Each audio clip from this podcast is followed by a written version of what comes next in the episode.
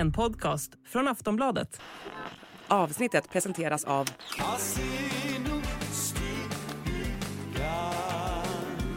Stödlinjen.se, åldersgräns 18 år.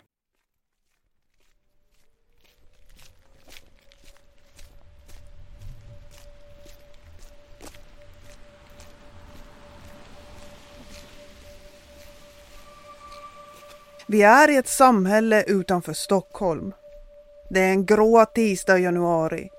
Temperaturen ligger runt noll. För några dagar sedan var det bitande kyla.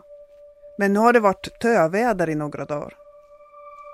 Vi kommer fram till ett fint flerfamiljshus. Vi knappar in en portkod och går in. Några våningar upp bor personen som vi är här för att hälsa på. Vi har pratat i telefon tidigare och stämt av en tid som passar. Vi ringer på.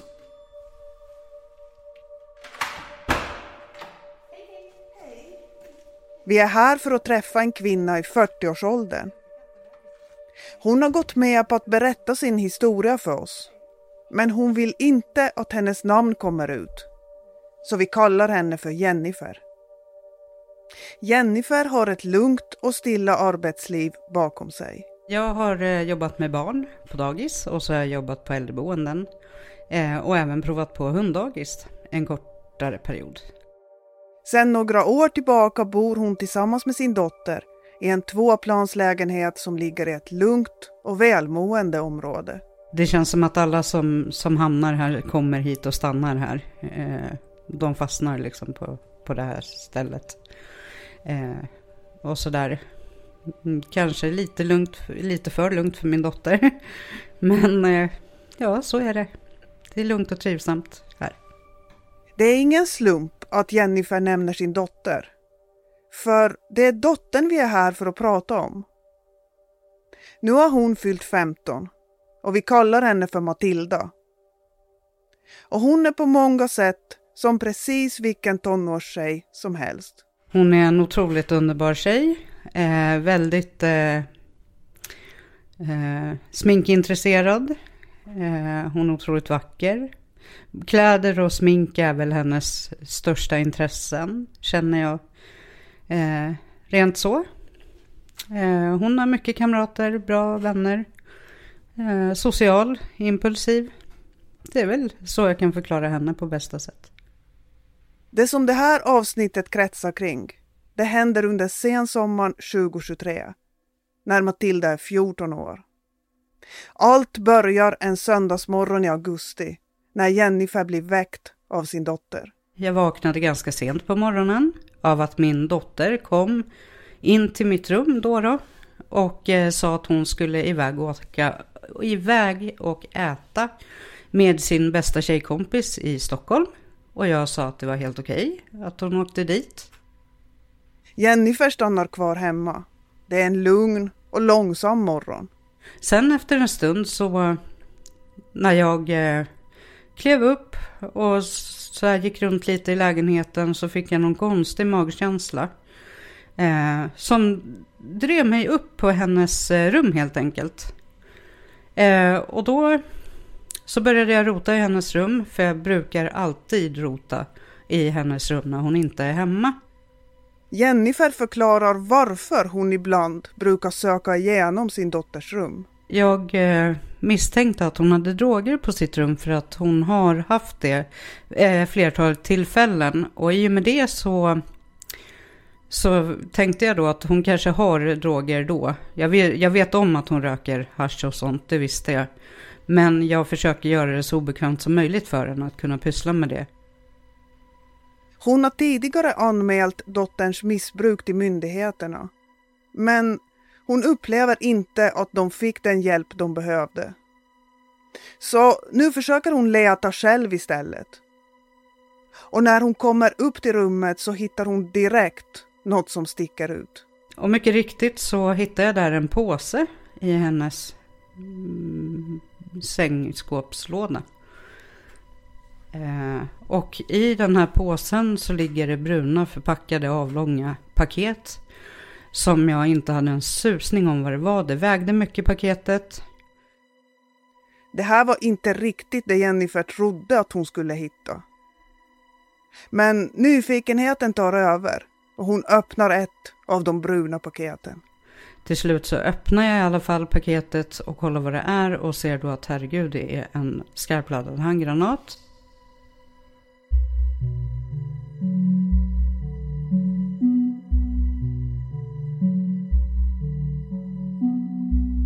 Det här avsnittet ska handla om två tjejer och sex handgranater. Det kommer att handla om hur en chattkonversation om något som först kan verka som ett spännande äventyr snabbt eskalerar till hantering av militära vapen. Det ska även handla om hur unga tjejer fyller allt viktigare roller i de kriminella nätverken. Det här är Hundragummorna, ett avsnitt av podden Aftonbladet Krim med mig, Katarina Norgran.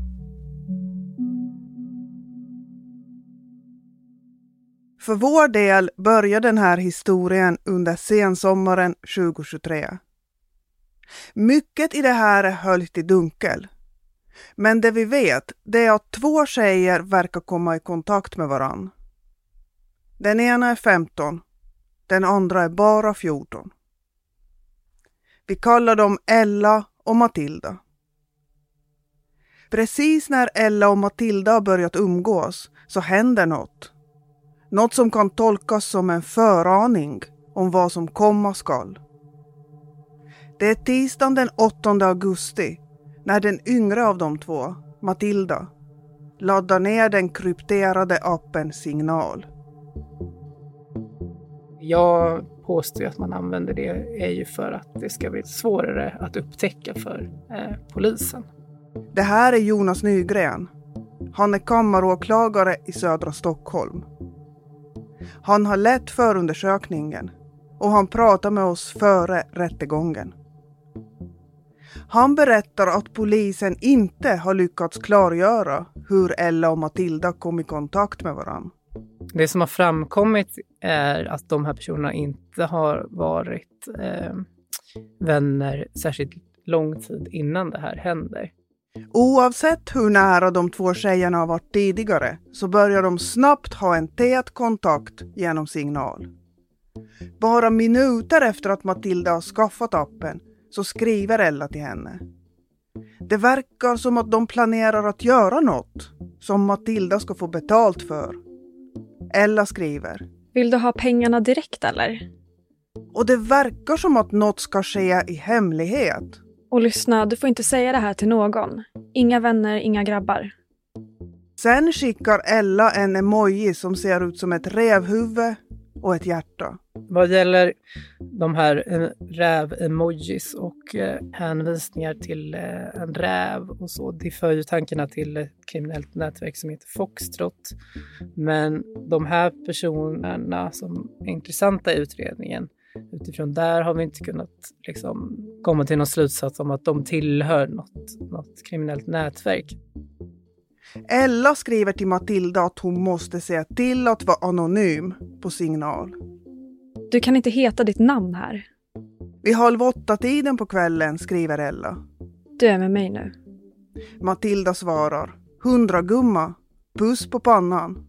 Beträffande då eh, hundra gummor så finns det ju ett eh, ett uttryck som är hundra eh, gubbar eller en hundra gubbe som förekommer i, i många sådana här utredningar och det är ju ett, ett slanguttryck som i min mening betyder att man i alla fall är lojal och, och, och villig att, eh, att eh, i, de här, i ett kriminellt sammanhang eh, eh, utföra ett visst uppdrag.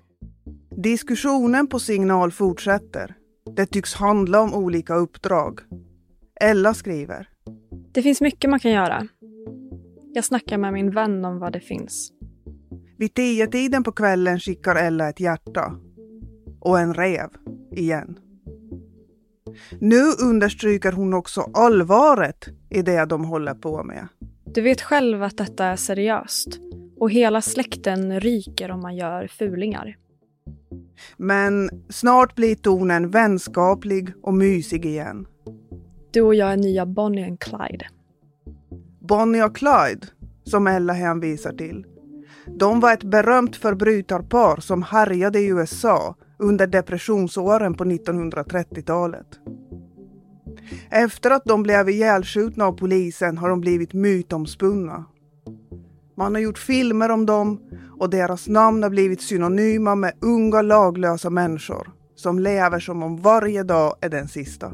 Det är ganska tydligt att det har finns en romantik kring brottslighet eh, för tillfället bland väldigt unga personer och att det har varit en situation här eh, där det har varit eh, på senare tiden där det har varit väldigt många unga personer som har blivit eh, involverade eh, i, i brottslighet. Under onsdagen och torsdagen fortsätter Ella och Matilda att prata på signal. Nu börjar det bli mer konkret vad det här handlar om. Ella förhör sig om vad den yngre tjejen är redo att göra. Liksom vad är du kapabel till?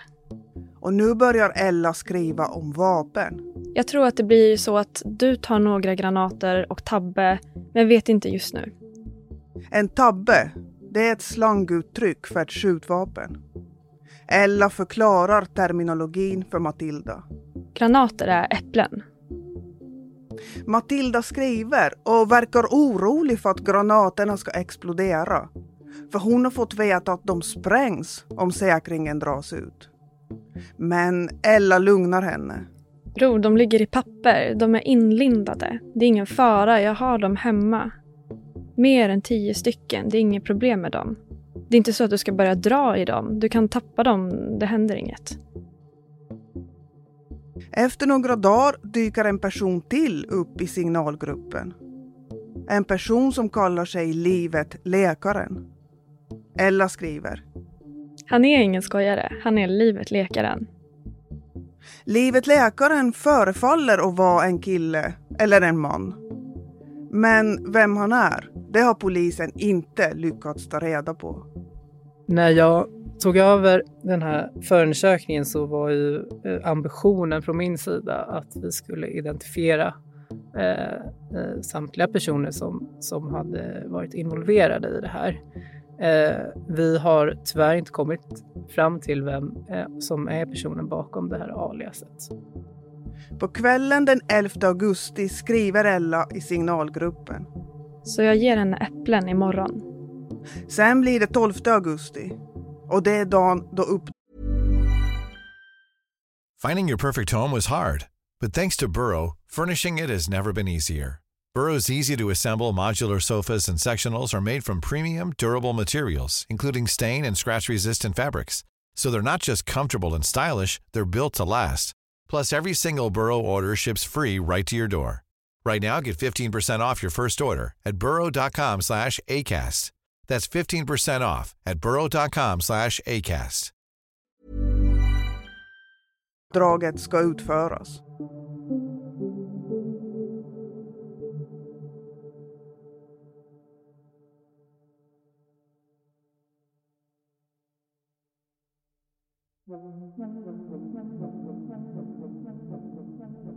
Det är en lördag. På morgonen skriver Ella till Matilda på signal. Chattmeddelanden om hur glad hon är. Och hur roligt det är. Alltså jag är skitglad. Alltså detta är så roligt. Jag dansar i min spegel varje dag. Ella lovar att Matilda snart ska få pengar. Och sen skickar hon en räv-emoji och en puss-emoji. Övervakningsfilmer visar hur Ella kliver på en buss. Hon bär på en turkosfärgad kasse från affärskedjan Normal. Och hon åker till Kista i norra Stockholm. Det, det vi har sett i, i, på övervakningsfilmer är att eh, den personen som jag nu åtalat och den här 14-åringen eh, de eh, träffas upp i, i Kista vid halv fem-tiden går de båda tjejerna i Kista galleria. Ella bär fortfarande på normalpåsen. Då bär man på en påse ehm, och det är samma påse som eh, sen påträffas eh, eh, innehållandes de här handgranaterna dagen efter. Man är inne i gallerian i Kista och sen är man inne i stan. Sen tar tjejerna tunnelbanan till Husby I förundersökningen noteras det att det är mycket människor runt om, bland annat en barnvagn. Och sen eh, rör man sig under dagen eh, i kollektivtrafiken. Sen tar de tunnelbanan in till T-centralen. På bilderna från övervakningskamerorna ser man hur de båda tjejerna rör sig genom folkhavet. Och de bär på den turkosfärgade normalpåsen. Strax innan klockan 18 sätter de sig på ett fik på Vasagatan. Matilda tar bilder. Utredaren uppfattar det som att hon vill visa upp normalpåsen. För den syns på nästan varje bild. Så, så det jag, jag påstår är att de här eh, har tillsammans då eh, eh, gått runt och burit på de här handgranaterna inne, inne i stan och i kollektivtrafiken. En timme senare skiljs de åt. Genom bilderna från övervakningskamerorna kan man följa hur Matilda åker hemåt. Nu är det hon som har normalpåsen. Hon åker tunnelbana, buss och pendeltåg. Och att man då från eh, de här eh, eh, övervakningsfilmerna kan se att man går runt i stan, man går och, och tar en fika och man åker, åker tunnelbana och, och bär då på det jag menar är att man går runt med handgranater här. Eh, och det, det är ju ett beteende som såklart är allvarligt om det visar sig att det var på det sättet att man har gått runt på, eh, inne i stan och burit på sex handgranater. Vid halv nio-tiden på kvällen filmar Matilda sig själv. Då går hon på gatan och bär på den turkosfärgade normalpåsen. Hon pratar om att hon inte kan ta upp dem, för om man drar ut spärren så sprängs de på två och en halv sekund. Och då dör mina katter, säger hon. En stund senare filmar Matilda sig själv när hon säger att hon ska ha dem i några dagar och sen få para. Para, det är slang för pengar. Det är anmärkningsvärt att, och jag tycker också att det tyder på att det här är unga personer som blir involverade i någonting som de kanske inte riktigt förstår allvaret i. 14-åriga Matilda tar sen av allt att döma hem handgranaterna och gömmer påsen i sitt sängbord. Följande förmiddag skriver Ella igen på signal. Och nu verkar det vara ett nytt uppdrag på gång. Lyssnar du få extra pengar för det här? Det verkar som att tjejerna ska hantera något den här dagen också. Kan du ha det så länge det behövs? Ellas följande meddelande. Det går att tolka som att det kanske inte bara handlar om att transportera saker. Det verkar finnas andra uppdrag också. Det finns grejer att göra snart. Men han tror inte att du vågar skjuta. 14-åringen åker hemifrån för att träffa Ella. Nu är det bara några timmar kvar innan Matildas och Ellas plan ska avslöjas.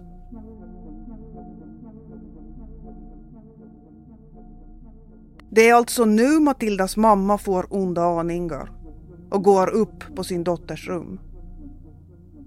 När hon öppnat ett av de bruna paketen, då förstår hon direkt vad hon har hittat. Jag har inte sett några handgranater, alltså inte i verkligheten, men man har ju sett på filmer till exempel. Eh, lite sådana saker, om man har kollat på krimprogram så har det ju dykt upp flera sådana. Eh, så därav visste jag att det var handgranat men jag tvivlade först på huruvida det verkligen är en äkta granat eller inte. Men den var ganska tung eh, och den hade en sprint i sig så det var därför jag var 100% säker på att det var en handgranat. Jennifer blir livrädd när hon förstår vad hon håller i handen. Usch, det var hemskt. Eh, jag, jag varit jätterädd, jag varit jättechockad. Jag visste inte hur jag skulle ta mig därifrån. Jag såg alla faror. Jag bara väntade på att den skulle smälla. Jag såg vad som kan hända i huset om allihopa börjar smälla av. Liksom så. Så jag var livrädd för att den skulle smälla av i min hand. Jennifer vet inte vad hon ska göra. Jag sitter och skakar med handgranaten i handen. Jag är ju jätterädd för att, den ska, att sprinten ska gå ur. Jag vågade inte lägga den på golvet och jag vågade inte lägga den tillbaka i påsen så jag la den på sängen. Springer ner för trapporna, jag ringer till polisen direkt och säger att jag snabbt måste få en polis hit. Eh, att jag har eh, skarpa handgranater här i den här bostaden. Polisen ber Jennifer att gå upp på Matildas rum igen. De vill att hon ska fotografera det hon har hittat för att de ska kunna avgöra om det faktiskt rör sig om riktiga handgranater. Hon gör som de säger och skickar över en bild. Och då konstaterade polisen där att det var, det var riktiga handgranater och att jag skulle lämna bostaden, låsa om mig och sätta mig ute tills de anlände. Det tar inte länge innan det är ett stort pådrag runt huset. Det kommer poliser från flera olika Stockholmsområden. Jennifer sitter och väntar utanför. Eh, så jag var eh, väldigt, väldigt eh, chockad. Jag kände mig nästan skyldig, som om jag vore den här skyldige till de här. Ehm, och sen gick det två poliser in i bostaden och bara skulle kolla. Sen gick ena polisen och spärrade av lägenheten så att ingen får ta sig in här. Sen kommer kriminalteknikerna och någon timme senare så kommer även bombtekniker som går in i huset. Jennifer säger att hon får väldigt sparsamt med svar om vad som händer. Det var väl då det började sjunka in att gud, det här är verkligen på riktigt. Det, det här är inget jag bara fått för mig. Eller inbillar mig, utan det här är, nu är det allvarligt liksom.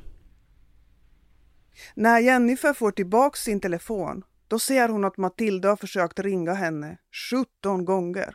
På grund av att någon av hennes vän hade suttit på en buss som åkte förbi här vart vi bor och då har sett att det var stans pådrag och fattade ingenting. Det var mycket poliser ute som letade efter henne.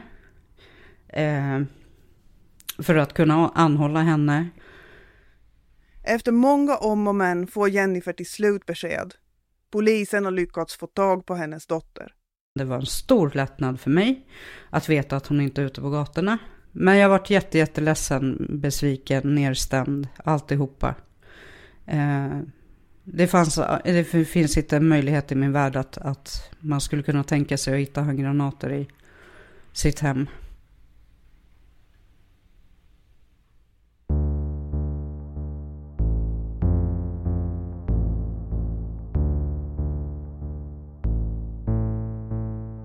Efter fyndet av granaterna startar polisen en utredning.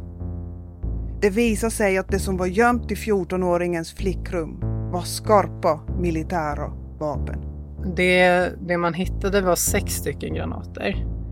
Eh, det var fem stycken som var eh, av en viss sort eh, som är, kommer från forna Jugoslavien och så, eh, en av de här granaterna är från forna Sovjetunionen. Eh, och de här har ju sen forensiker vid eh, NFC eh, undersökt och kommit fram till att samtliga de här sex granaterna var, var skarpa. När Matildas mamma hittar granaterna, då är Matilda och Ella ute på en ny resa. Bilder från övervakningskameror visar hur de träffas och kliver på en buss tillsammans. Ella bär på en stor brun handväska. Man har en chattkonversation som pågår även då. Eh, där eh, har vi utrett kring vad, vad som eventuellt eh, var på väg att, att hända då eftersom det finns vissa meddelanden som tyder på att man skulle gömma någonting. Men längre än så har vi inte kommit utan man har inte påträffat någonting i, det här området som även har sökts av. Nyheten om att polisen har slagit till hemma hos Matilda, den sprids snabbt. Medan tjejerna sitter på bussen skriver livet läkaren till dem. Vad fan är det som händer? Har din mamma hittat något eller? Har din mamma ringt Aina eller? Men det är uppenbart att det är stressat och att man inte vill förlora eh, varken den här, eh, de här handgranaterna eller, eller någonting annat som eventuellt ska ha befunnits i närheten av, av eh, någon av de här personerna. Sen verkar livet läkaren ge tjejerna order om att göra sig av med någonting. Vi kan inte torska, skriver han. Vi kan inte förlora det ni har nu. det är inte helt tydligt vad, vad det är för föremål man pratar om då, utan det man pratar om att det är någonting som ska gömmas och att man ska filma var man har gjort det och så ska man skicka det till eh, en annan person så att man vet vad det är. Livet Läkaren verkar instruera tjejerna att gömma något i skogen. Gå till närmaste skog. Ni ska filma vart ni är och säga adressen. Och sen promenerar ni till närmaste skogen. Och så hittar ni ett fint gömställe och så filmar ni att ni lägger där. Sen är det klart. Bara få med allt i film, skriver han. Det finns antydningar om att eh, det är något annat som ska gömmas då den här 30 eh, den 13 augusti. Men som sagt har vi inte kunnat liksom fastställa vad eller om det var på det sättet. Polisen har letat i omgivningen runt platsen där tjejerna var. Men om tjejerna gömde något i skogen, då var det antingen redan hämtat eller så var det så väl undangömt att polisen inte lyckades hitta det. Samma kväll som mamman hittat handgranaterna plockas Matilda in på förhör. Eftersom hon bara är 14 år så grips hon inte, men det inleds en utredning. Den här personen, den 14-åringen som bodde vid, eh, som man misstänkte hade haft dem då inne på sitt rum. Eh, den personen eh, inledde man en så kallad eh, utredning eh, enligt lagen om unga lagöverträdare där man utreder brottsmisstankar även om en person är under 15 år. Polisen tar Matildas telefon i beslag och söker igenom den. När den utredningen påbörjades så fick man ju då tag på den här personen och den här personens telefon.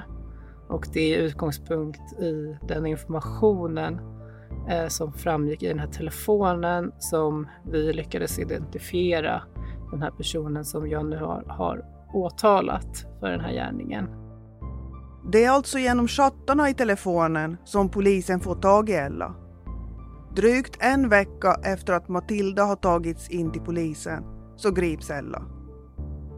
Det är även där man får upp kornet på personen som kallade sig Livet Läkaren. Man får snabbt bilden av att han, kanske tillsammans med andra personer, har förmått 14-åringen och 15-åringen att göra det här. Och sen eh, är det ju av det som, som framgår här eh, ingenting som, som tyder på att någon ska ha liksom tvingats in i det här. Men eh, Ehm, det är den 15-åriga personen som, som jag, jag anser är, är den som har, har, haft de här kontakterna som har möjliggjort eh, att man då till sist eh, hanterar sex handgranater.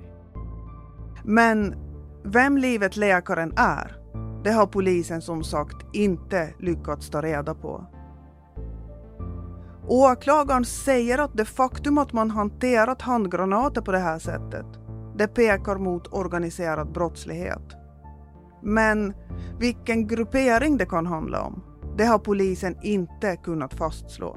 Men eh, eh, om frågan är om jag vet något om någon eventuell gängtillhörighet eh, så, så är det inte någonting som man utifrån de uppgifter som som jag kommer lägga fram för, eh, till rätten här kan med säkerhet fastslå att det här är ett visst eh, eh, nätverk som ansvariga för det här.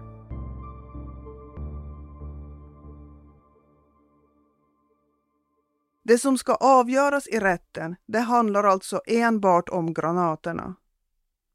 15-åriga Ella är åtalad för synnerligen grovt brott mot lagen om brandfarliga och explosiva varor det, det, det som jag tycker är, sett till liksom själva brottet, eh, så är det allvarligaste att det är ändå en så pass stor mängd handgranater som eh, man, man förvarar och att man förvarar det på det här sättet, att man, eh, att man då är ute i offentligheten och, och, och går omkring och, och, bär på det. Det är ju i alla fall det, det jag påstår. Det som framförallt sticker ut är, är ju för, ja, dels eh, att de här personerna är så pass unga, men också såklart att man har varit i kollektivtrafik i en galleria och inne i, inne i eh, Stockholm city eh, och där jag menar att man har gått runt och burit på de här handgranaterna. I förhören medger Ella att hon lämnade granaterna till Matilda. Hon säger att hon hade dem hemma i bokhyllan i sitt rum innan. Jag vet inte exakt hur många jag gav till henne. Det kanske var sex eller sju. Alltså jag vet inte exakt hur många det var. Jag kollade, som sagt, jag kollade inte. Alltså jag inspekterade inte de här granaterna alls. Jag pillar inte på dem alls, så jag vet inte exakt hur många jag gav till henne eller hur många jag hade. Jag vet bara att jag gav allt till henne. Ella säger också till polisen att de skulle ha fått betalt. Men nu blir det inget. Polisen har tagit allt. Jag får inga pengar, hon får inga pengar. Ella vill inte berätta vem livet läkaren är. Hon vill inte heller svara på om han har någon koppling till Foxtrot-nätverket. Jag vill inte svara på något om han. Anledningarna till att polisen frågar om Foxtrot, det är flera. Dels är det emojisarna som ser ut som rävhuvuden, som Ella skickar vid flera tillfällen. Och dels kan använda namnet Livet Läkaren associeras med Livet Läker. Livet Läker är ett varumärke som artister som anses sympatisera med Foxtrot-nätverket använder sig av för att sprida sin musik. I förundersökningen finns också en bild där 14-åriga Matilda formar ett dubbel-L med sina händer. Det är en gest som i andra förundersökningar har ansetts som ett sätt att visa lojalitet till Livet Läker och till Foxtrot. När Ella får frågor om vad det var de skulle göra den 13 augusti och vad som fanns i den bruna väskan och vad som skulle gömmas i skogen, då svarar hon att hon inte minns. 14-åriga Matilda förhörs också av polisen. Hon är fåordig och hon säger att hon tyckte det var coolt, men det är inte så himla coolt. Vad mer ska jag säga? Jag har ju väckt åtal beträffande den här 15-åringen eh, som är, straffmyndig och, och det, det jag påstår, eh, för det här har ju inte prövats av, av, av domstol ännu, utan det, det jag gör gällande i, eh, i mitt åtal är att den här personen tillsammans med, med, med andra personer eh, har haft en gemensam brottsplan som varit att man ska hantera de här handgranaterna under i alla fall 12 och 13 augusti förra året. 14-åriga Matilda är för ung för att åtalas. För henne blir det ingen straffrättslig påföljd. Här är det istället socialtjänsten som träder in. Och livet läkaren är som sagt inte identifierad.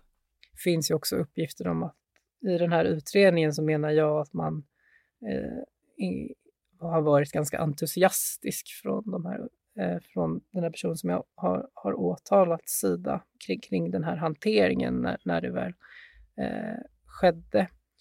Eh, och det, eh, den utvecklingen och den har vi sett i i, i hela Sverige, men framförallt, eller, och särskilt mycket där, där jag jobbar, att det är väldigt många unga personer som är involverade i, i brottslighet i, idag.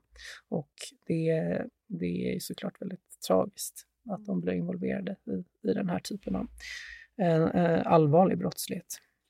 Polisutredningen visar hur snabbt det här förloppet var. Från det att tjejerna börjar skriva till varann så tar det mindre än en vecka innan de faktiskt hanterar handgranater. Hur långt det här skulle ha gått om inte Matildas mamma hade hittat granaterna och ringt polisen, det får vi aldrig veta. Försvarsmakten skriver i ett utlåtande att granater av den här typen kan explodera vid kraftig mekanisk påverkan, som till exempel en trafikolycka. Granaterna hade alltså förmodligen inte briserat om tjejerna bara tappat kassen. Men åklagaren understryker ändå risken med att gå runt med skarpa militära vapen i folksamlingar. Det finns en, en, en risk med att gå runt med, med handgranater på eh, eh, bland folk eller i transport. Eh. Finding your perfect home was hard, but thanks to Burrow, furnishing it has never been easier. Burrow's easy to assemble modular sofas and sectionals are made from premium, durable materials, including stain and scratch resistant fabrics. So they're not just comfortable and stylish, they're built to last. Plus, every single Burrow order ships free right to your door. Right now, get 15% off your first order at burrow.com slash ACAST. That's 15% off at burrow.com slash ACAST. Och att det eventuellt finns en risk ifall man skulle Eh, var med om en olycka, eh, att det skulle hända någonting.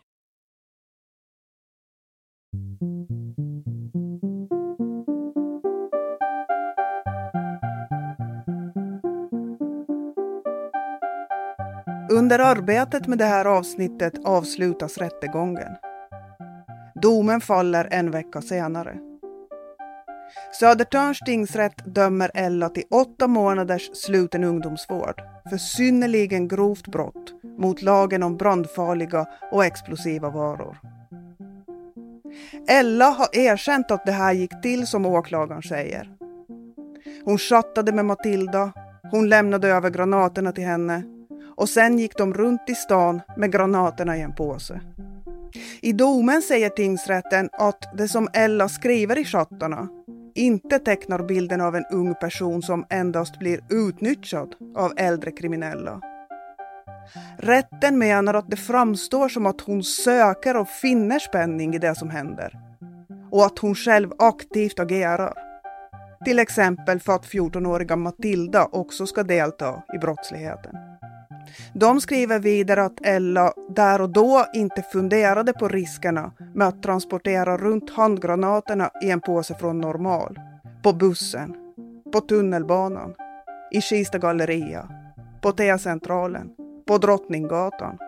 Och på ett café. Samtidigt som mängder av människor befann sig i närheten av henne och 14-åringen. Eftersom det rör sig om ett stort antal handgranater så bedöms brottet som synnerligen grovt. Målet kan fortfarande överklagas när det här avsnittet spelas in. Men oavsett hur det här slutar rättsligt så går det att slå fast att det här målet följer en trend.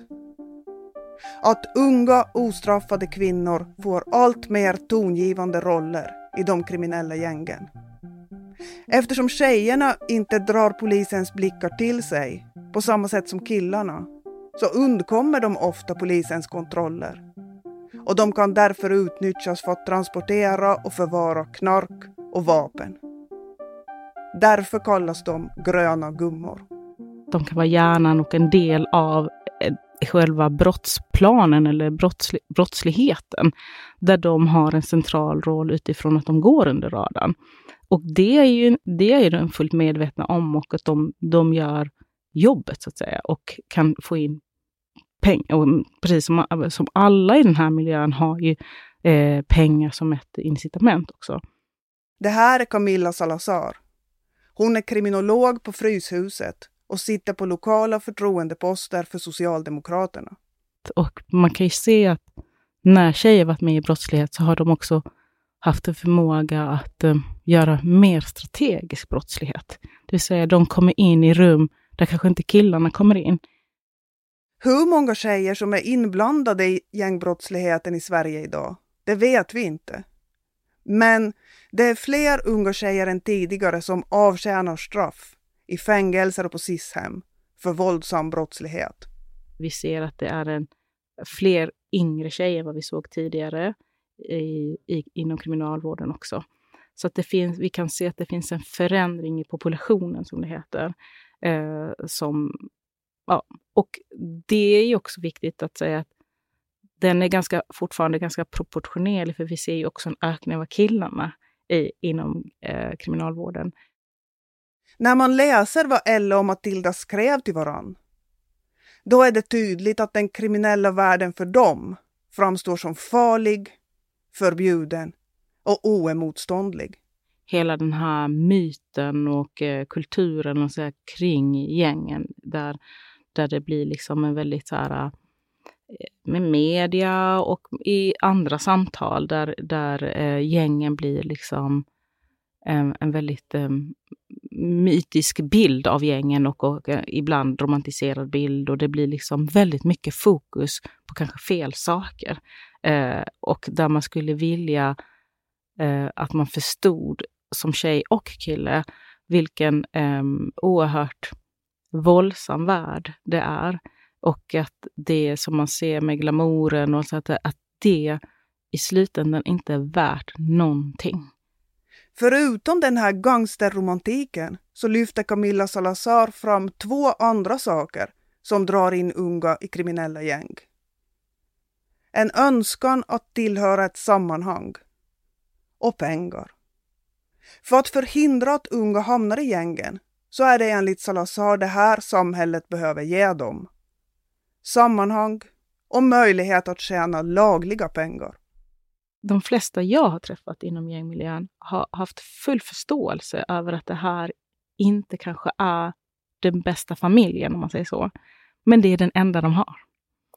Eh, och då är det inte, inte allt, men det är någonting. Och för att vi ska kunna konkurrera med det måste vi kunna erbjuda ett alternativ. Eh, så vi behöver ju vara medvetna om som samhälle att det är en av våra viktigaste mänskliga behov, att få tillhöra, vara en del av en trygghet, vara en del av något, ett sammanhang. Och det är det vi behöver kunna erbjuda. Även små ströjobb kan enligt Camilla Salazar göra stor skillnad. I Danmark till exempel så har man eh, jobbat väldigt mycket med det förebyggande, inte bara med det eh, repressiva, utan också med det förebyggande. Och där jobbar man väldigt tidigt med att fånga upp unga från nio års ålder, alltså uppsökande arbete. Man jobbar också med arbetstillfällen för unga, som är mindre arbetstillfällen, men där man kan få in, säg en tusing i månaden. Och en tusing i månaden för medelklass kan tycka, det kan väl inte vara, men det är det. Det gör skillnaden för den familjen. Och det är, kan vi då erbjuda den skillnaden på ett lagligt sätt? För de kommer alltid ha 24-7 en, ett erbjudande om en olaglig sätt att få in den där tusingen. Om vi kan hitta sätt att skapa den eh, så, så tror jag att vi också kan vara ett alternativ. För det är ett alternativ där man inte riskerar sitt liv och man inte eh, riskerar att råka fast och så vidare. och så vidare. Men hon tycker också att det är viktigt att föräldrar pratar om de riktigt stora frågorna med sina barn. Om vad som egentligen är viktigt i livet. Om prata om pengar eh, och eh, vad, vad det ger och inte ger. Eller så här, eh, att ibland kan man få till sig att pengar bli, har blivit så, så en enorm viktig, så här, pengar ger lycka, lika med liksom. Och att prata då både om pengar och lycka och att vara lyckad. Och att eh, eh, vad är det att, eh, vad, de, vad de begreppen innehåller.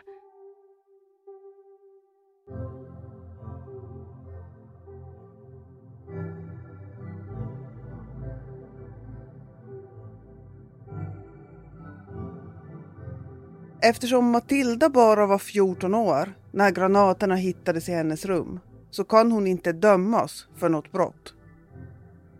Efter händelsen placerades Matilda enligt LVU, lagen om vård av unga. Jennifer berättar att Matilda är arg och besviken på sin mamma. Med tonåringens logik, eller brist på logik snarare, ser hon det som att mamman satte dit henne. Men det är klart jag fick ju ångest efteråt också och anklagade mig själv mycket för att varför gjorde jag så här mot henne och det är mitt fel nu att vi tappar kontakten och att hon blir eh, LVU-ad och det var liksom många sådana tankar som gnager i en. Fast jag vet innerst inne att det var det absolut bästa jag kunde gjort.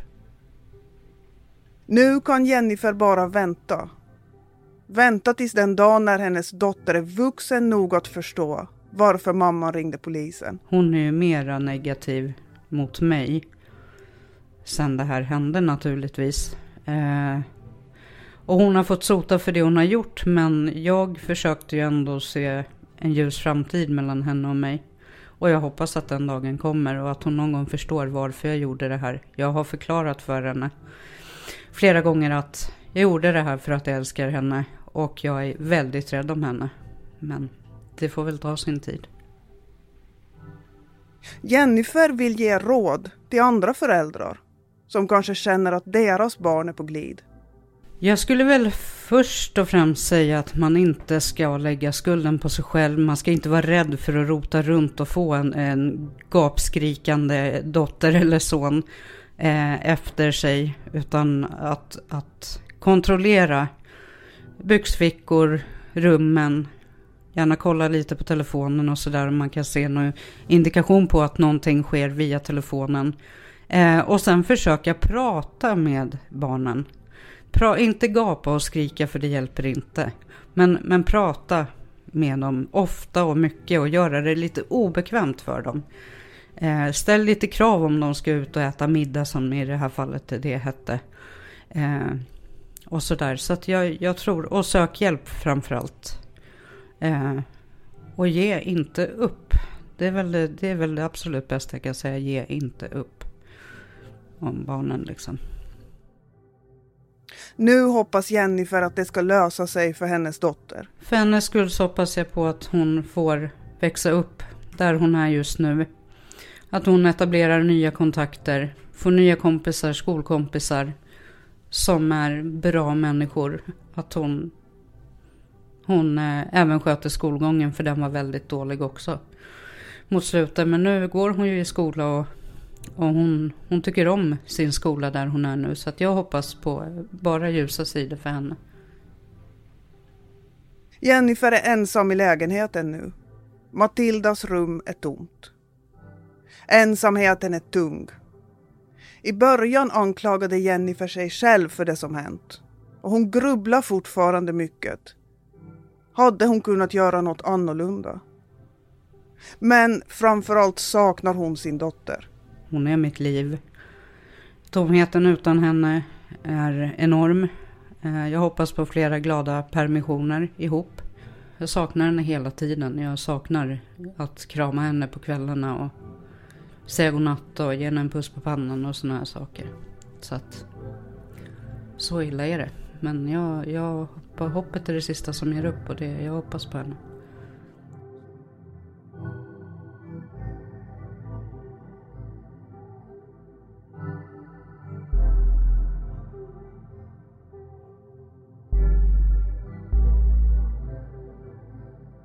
Du har lyssnat på ett avsnitt av podden Aftonbladet Krim. Ella, Matilda och Jennifer heter egentligen något annat. Och Ellas röst är utbytt. Producent är Marcus Ulfsand och jag heter Katarina Norgran.